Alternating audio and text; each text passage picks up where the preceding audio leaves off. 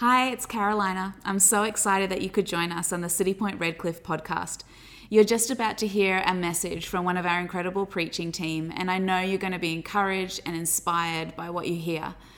If it does encourage you, why don't you share it with someone who you know might need to hear it as well? And make sure you subscribe so you don't miss any of the messages that are uploaded every single week. And for now, sit back and enjoy. I hope you get blessed. But um, we're going to come around the word right now. And um, I got a lot of notes, and so we'll see where we go, eh? It's going to be fun. And, uh, but we are, we're in this overall annual theme of up and out. And it's this attitude that we have as Christ followers that as we, we turn our attention to God, um, as we lift our worship to Him, as we lift our hearts to Him, as we lift our gaze to Him, um, we find ourselves um, moving out of things, moving out of who we once were into new things. Um, we're moving out of maybe a poverty mindset into a victor mindset. Um, we're also looking not only from ourselves, we're looking to other people as well. And so the first couple of months that we've actually been looking at this, we've been focusing, the, the key point is the upper room.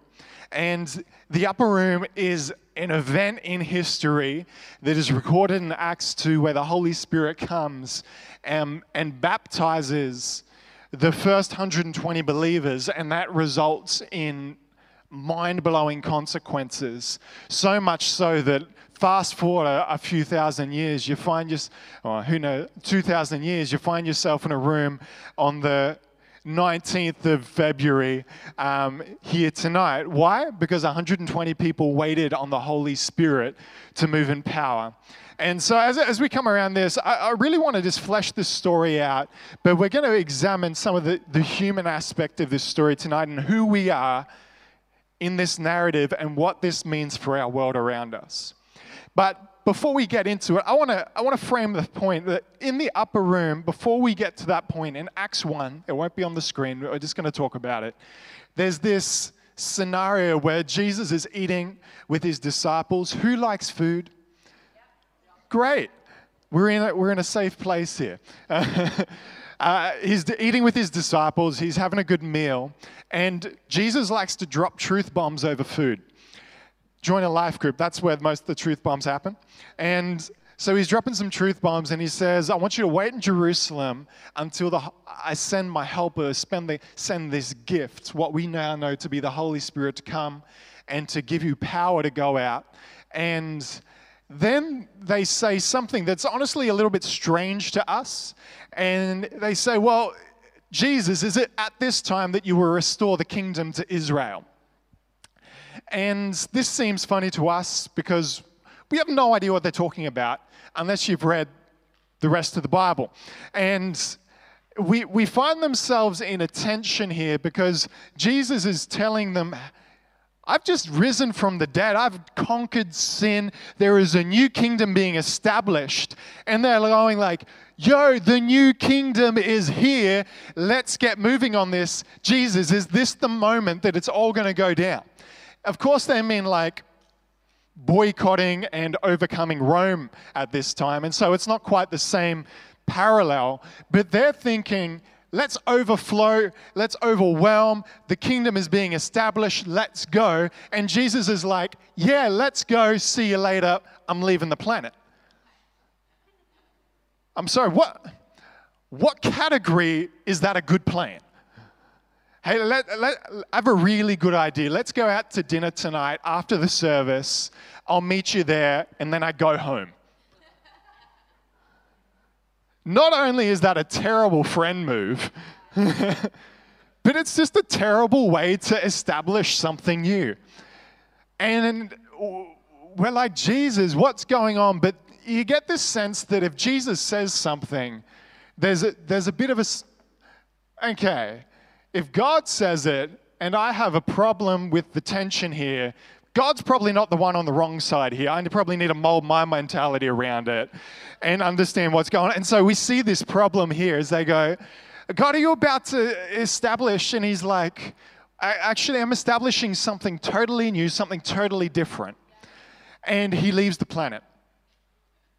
And, and he, his disciples, I'm sure, are very puzzled. That's why they keep staring into the sky. And they need a bunch of angels to be like, yo, why are you staring into the sky? Go and wait and do what he's told you to do. They don't even know what's coming. They don't know that in uh, a few days that the Spirit of God is going to come in power and 3,000 are going to be added to their number. They're, they just literally watched the guy that has been all about leave. And they're like, well, I guess we better do what he said. Let's go into the upper room. Let's get on our knees. Let's pray. Holy Spirit falls. And what's jarring to me and incredible to me is that the church and the Holy Spirit is enough in God's plan to transform the world. Like, you in this room, plus the Holy Spirit, are enough for Redcliffe to see salvation and redemption.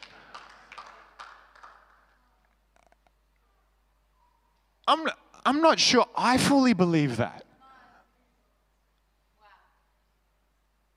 Because I'm not sure how many people are here, probably around 110.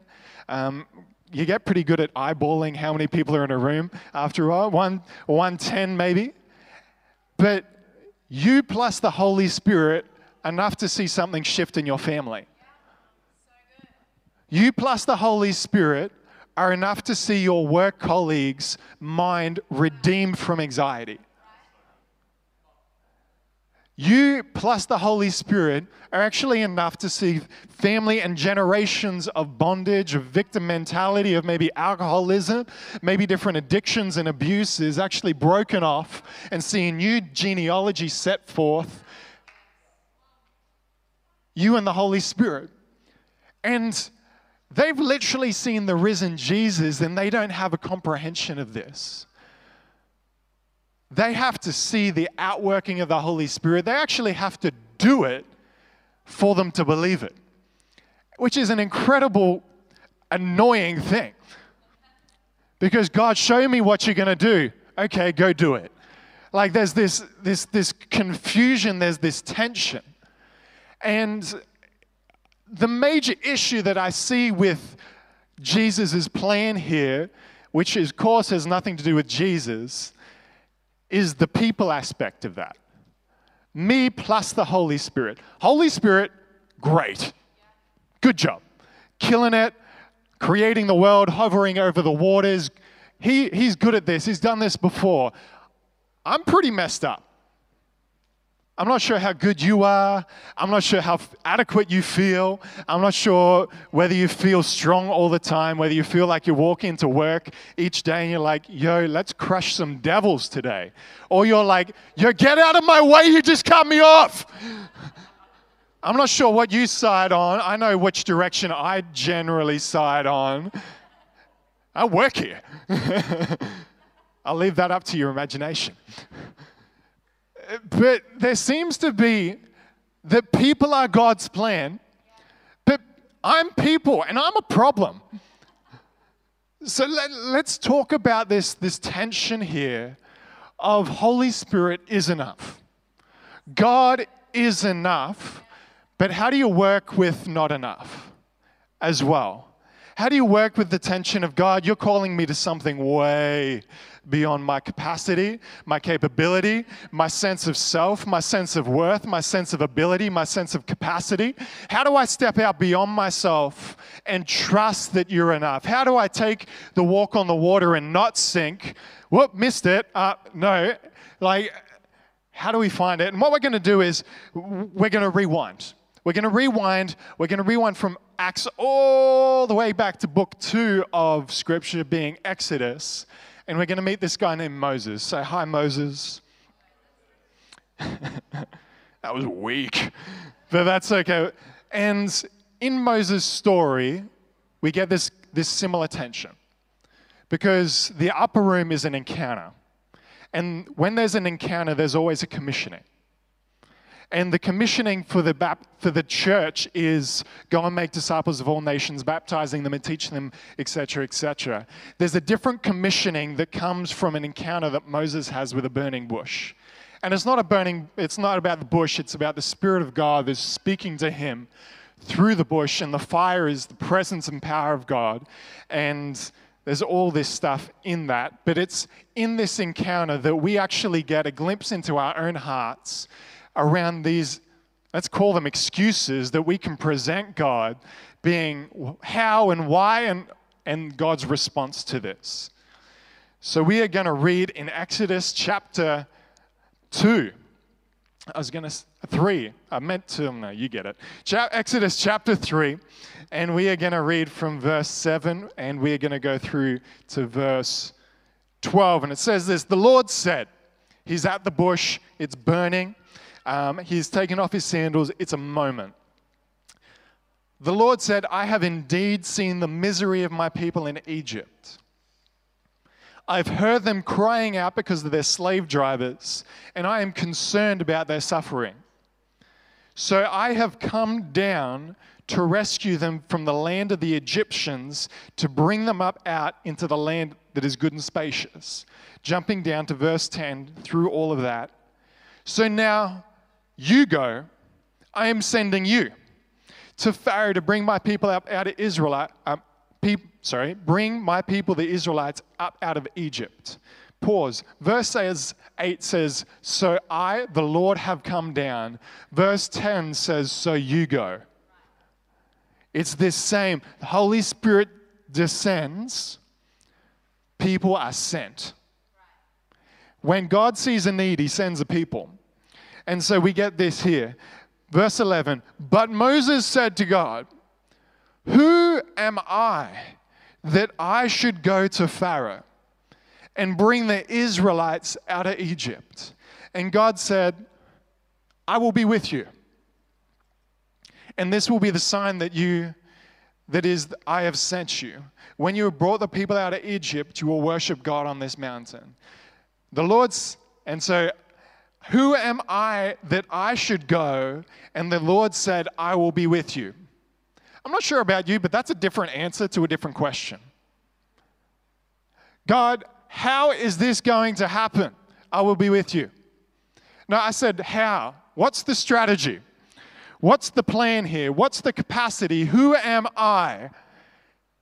Moses, in all of this focus, it's all about him. It's all about his limitations, his incapa- incapabilities. And God says, I will be with you. Here's the thing I want us to take away from tonight it's not about who you are, it's about who is with you. It's not about who you are, it's about who is with you. As you walk into work tomorrow, as you confront your boss that may be of a different variety of lifestyle than you, who might treat people in a different variety than you, that your colleagues might speak differently than you, and you can walk in and you go, How on earth is anything going to budge in this place? I am one man, I am one woman. What can I do here? And God says, I will be with you. When you go back to your home, and we've seen this with teenagers as they as they get saved as they encounter God as they go back home they see their family transform not because of their great persuasiveness but because it's not who they are it's about the God who is with them it's not who you are but it's the God who is with you. All you need to do is, I will go. I will go. It's that, it's that encounter that Isaiah has in the upper room. As he hears God, after he's been purified and he hears the voice of God, his ears are tuned in like a radio to what God has been saying and speaking over the world. Who will go for us? And Isaiah I will go. He doesn't know what the mission is yet. I will go. But it's who is asking him, it's who is sending him. And he knows it's not who he is, but it's about who is with him. And so it's, eh, but every day, confronted by who we are, confronted by our limitations, it's confronted by, God, I can't do that. You don't know who, who you've called. yep, that worked for Moses. Moses says, I, I can't speak, Lord. I got a stutter. And God responds, Who made the tongue? Well, that's a bad way. Yeah. it's like trying to, uh, a parent just being like, oh, mom, can I, can I buy some, you spend some money? It's like, it's my money. it's not your money, it's my money. Like, I, I got more than enough. Who, who made the tongue?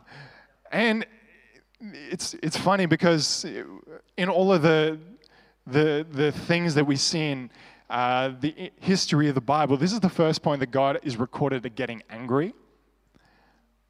Man, you do not want to be the dude who is the first guy in history that God is getting angry at. And, and it just Moses comes up with excuse after excuse. And so uh, let's touch on one of them. And it's going to be down in Exodus, actually, chapter 4. And verse 1, it says, Moses answered, What if they don't believe or listen to me and say, Lord, didn't, the Lord did not appear to you? Well, what if I go into my school and I start saying things and they reject me? What if I go into my workplace and they start asking me questions that I don't have answers to? Then the Lord said to him, What is that in your hand? Uh, uh, again, like the God, God is not answering his insecurities. He is so reaching over his insecurities, the limitations of his personality, the limitations of his speech impediment, and he's going, "What do you have on you?" And he's like, "Well, I'm a, I'm a, I'm an, um, an ordinary shepherd kid." And he's like, "Well, what do you have?" I got a staff. That's enough. I've got an obedient heart and a hardworking manner. Well, that's enough. Well, I, I can, I, I, li- I like hosting people in my house for coffee. Well, that's enough. Well, I, I, I can, I can, I can, I like learning. Well, that's enough. Well, what can you do for the kingdom? Well, I, I, I can make money, I can start business. That is enough. Because it's not what you are, who, who you are. It's not even about us. It's not even about Moses. It's about the people of Israel. It's about God's redemptive plan. It's about the fact that it's God's power through them. What is in your hand, my friend? And maybe it's not what you think it is. Maybe you're like, man, I am swinging my hardcore sword right now, and it is sharp, it is fly, and it is going to cut down the devil. And it turns out to be like a little paper knife. and what God's looking at is the staff in your hand, going, oh, what is the thing that God, you just need to say yes to God to, and that will be enough for Him. And so God's power is perfected in weakness, and ordinary is enough. It's about the submission into his hand. It's not about who we are, but it's about who is with you. And there's, there's this narrative in uh, Matthew chapter 3 when Jesus gets baptized. And it's an encounter of uh, a crazy nature because this is Jesus, the Son of God, who has to get baptized. Cool. Um, let's skip over that point. And the Holy Spirit descends on him and it says something to him. The Spirit says something in the people around him. It says, You are my beloved Son, in whom I am well pleased. I've, I've, thought about this before. It's like this moment in, that Moses encounters. Like, wouldn't you want a strategy? He's about to go into his ministry. He's about to step into healing people. He's about to step into uh, taking on the sin and the weight and to come up against so much opposition. Wouldn't you want a bit more of a strategy? But instead of speaking strategy, God speaks identity. And in this thing, we see that, hey, it's not about uh, what he had, it was about the God who is with him. Even Jesus, it wasn't about just his abilities, it was about the Spirit of God that was in him. That's why.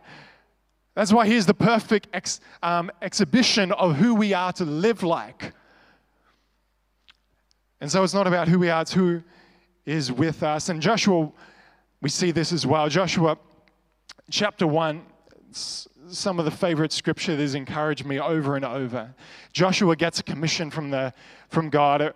Moses has died, says, uh, Moses, my servant, is dead. Therefore, you now lead these people into the promised land that I have commanded you to. And Joshua is a lot of things that Moses isn't. And he just goes, I'm in. Um, he's timid and all this sort of stuff, but he is in. And he's, God says these lines to Joshua. It won't be on the screen. It says, Be strong and courageous because you will lead these people to inherit the land I swore to their ancestors. Be strong and very courageous. Be careful to obey all the Lord my servant, uh, the law my servant Moses gave you. Do not turn from it left or right that you may be successful wherever you go. Keep the book of the law always on your lips, meditate on it, so that you may be careful to do everything in it. Then you will be prosperous and successful. Verse 9 of chapter 1 of Joshua says this Have I not commanded you? Have I not commanded you? In the same way that Moses had a lisp and rebuked God, it says, Who made the tongue? He's giving this commission to Joshua Have I not commanded you. It's not about who you are, what you can do, it's about the God who is with you. And I've got other stuff here, but honestly, I think well, let's just sit with that tonight. Let's just sit and worship. Let's stand together right now as the rest of the creative team comes and joins.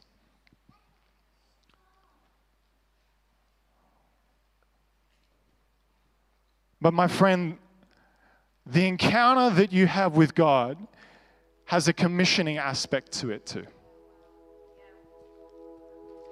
We don't just sit and soak in the presence of God so we can become a big fat sponge at the bottom of the sea. But we, we absorb and we overflow. To every upper room, there's an outlet. There has to be the 3,000 saved with the upper room. You can't have the upper room, then a bunch of guys go, man, what a great service that was. Wow, the presence of God was real. Let's go home. There was an outpouring that resulted from the inpouring in their life.